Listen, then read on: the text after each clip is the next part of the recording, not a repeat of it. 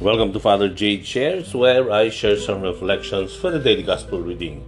Today is the fifth Sunday in the ordinary time, and our gospel is a gospel according to Mark chapter 1, verses 29 to 39. On leaving the synagogue, Jesus entered the house of Simon and Andrew with James and John. Simon's mother in law lay sick with a fever. They immediately told him about her. He approached, grasped her hand, and helped her up. Then the fever left her, and she waited on them. When it was evening after sunset, they brought to him all who were ill or possessed by demons. The whole town was gathered at the door. He cured many who were sick with various diseases, and he drove out many demons, not permitting them to speak, because they knew him. Rising very early before dawn, he left and went off to a deserted place where he prayed. Simon and those who were with him pursued him, and on finding him, said, Everyone is looking for you, he told them. Let us go on to the nearby villages, that I may preach there also. For this purpose have I come.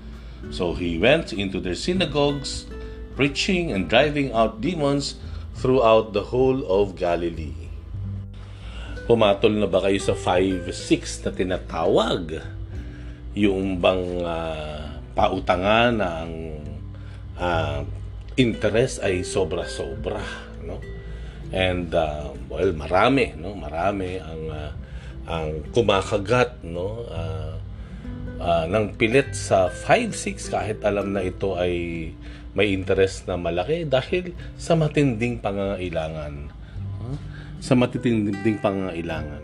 Yun ang, at palagay ko po yun ang isang dapat nating tignan. No? Yung minsan po, yung pangangailangan ng tao is being taken advantage of others, by others. No? Kapag yung masyadong gipit yung isang tao, yung taong kahit sa patalim kakapit, yung iba I will just take advantage of them. Like kagaya po noon, malaki pangailangan. So, pauutangin, pero kahit malaki yung ano, yung yung interest. Uh, today, Sunday, the first Sunday of February, ito po ay dineclare na po ng ating simbahan sa Philippines as a National Day of Prayer and Awareness of Human Trafficking. Okay? Human trafficking. Ibig sabihin po ng human trafficking, ito po yung by force or by uh, deception, ang tao ay ginagamit to the advantage of uh, the the few, no? Uh, the predators, no? Um, like for example po, yung may mga uh, uh, OFW halimbawa abroad ano po na uh, pinagmamalupitan halimbawa ng mga amo nila no? Tinago gusto man umalis ng mga mga empleyadong may mga Filipinos sa bahay o sa tahanan ngayon hindi makalis kasi tinago yung passport they were treated hindi sinusweldohan sinasaktan no? Uh, nilalapastangan. That's a form of human trafficking because by by force no ay uh, ang isang tao ay you know nakikinabang dun sa isang tao. Okay? And uh, marami it's happening all around no? sa mga for even for men or women uh, human trafficking uh, is happening no and uh, sabi nga po um, there are more than uh, 700,000 no? that's uh, around 780,000 persons ang victims of human trafficking.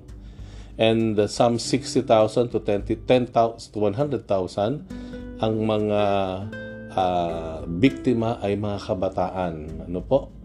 And from those 60 to 100,000, some 5,000 of them ay biktima ng mga kabataan under 15. Ito po yung forced child uh, labor o kaya yun pong exploitation, ano? Sexual exploitation. Kaya nga, di ba, ang Pilipinas ang pinakamalaki uh, na bilang ng OCE OSEC, OSEC, no? Ito yung uh, online sexual exploit- exploitation of children, no?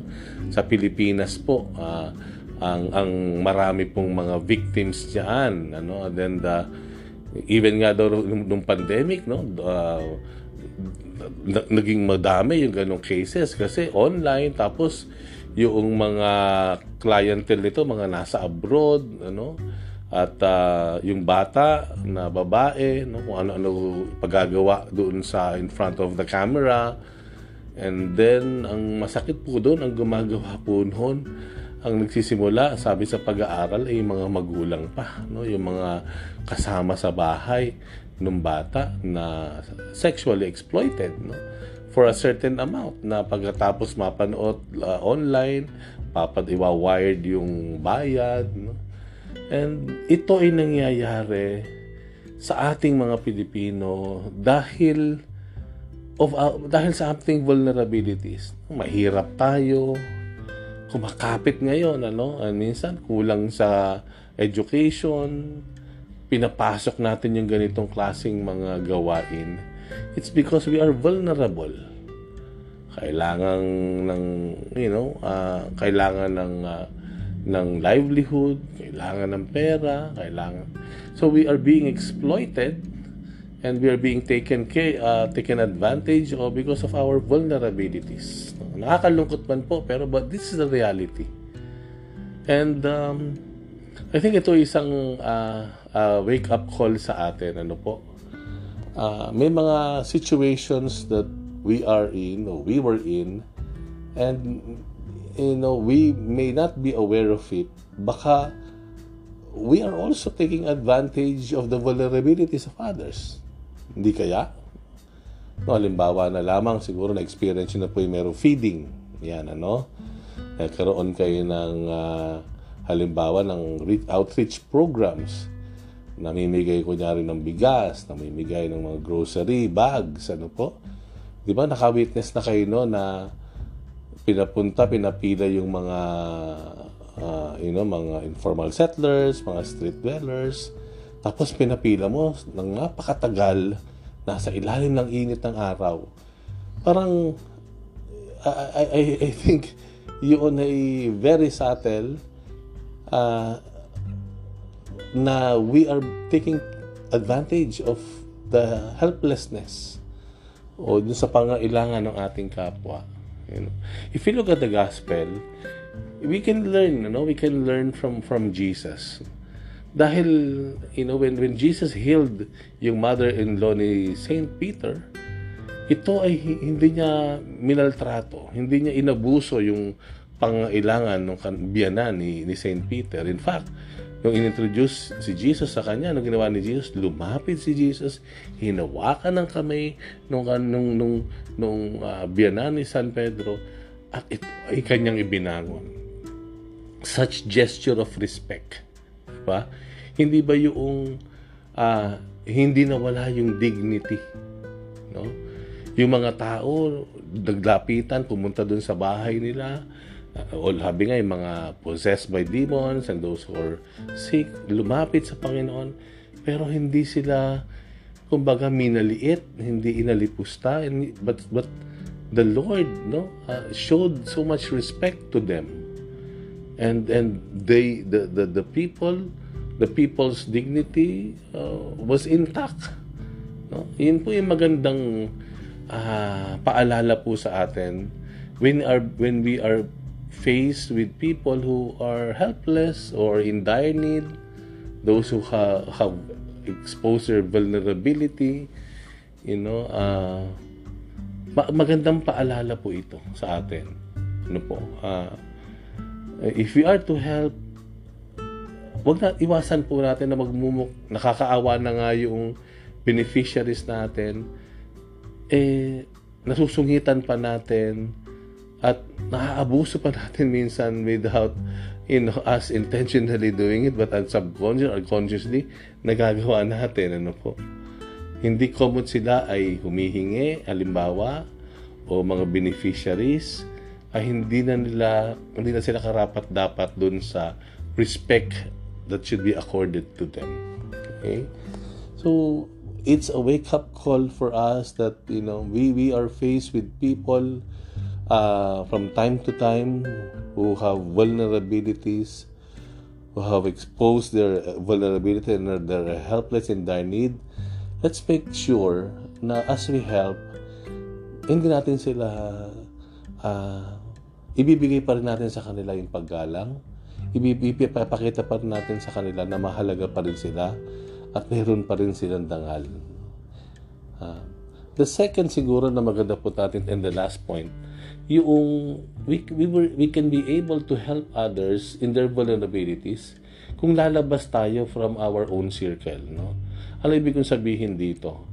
Minsan kasi we are so consumed uh, on helping our families, our close circle of friends or relatives, So much so na hindi na tayo nakakalabas at nakakatulong sa iba. Look at what happened in the gospel. Diba?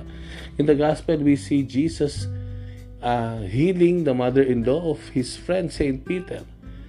Pero hindi doon natigil because when the people of the town came to be healed and to be liberated from the uh, uh, from the uh, affliction of the evil spirits, ito ay kanya ring uh, pinagaling. No? You see how Jesus has opened himself and continued to pursue reaching out to others. Di ba? The following morning, di hinanap siya ng mga disciples niya. And but he was on a hill, he was on a deserted place praying. Nung makita siya that early morning, ang sabi, Lord, we have been looking for you. Ang dami nagkaklamor sa iyo. Ang dami mong following. Ang dami mong dumami followers mo. Come, let's go back to them. Ano sabi ng Panginoon? No. Let's proceed to the next town, to the next city, that I may preach. Because it's the very reason why I'm here. That's the first, the, my purpose of being here. So pinapakita ng Panginoon na, you know, He is not just settling with the few people around Him, this circle of uh, friends, but he's going out. You know, um, makakatulong tayo uh, in uh, helping out people with vulnerabilities if we, we will more people we will be helped if we will just go out of our circle if we can help even the strangers those whom we do not know even the name tayo ay tumulong sa kanila. Okay? Let us not let uh, allow this, these people will be desperate uh, dahil walang tumutulong. Iwasan natin na they reach a point that they become so desperate, nakakapit na sila sa patalim. You know, let's be you know more charitable. Let's go out of of our families, uh, trying to reach out to others as well, especially those who are in need. Thank you very much for reflecting with me today. We'll have another one tomorrow. Bye for now and God bless you.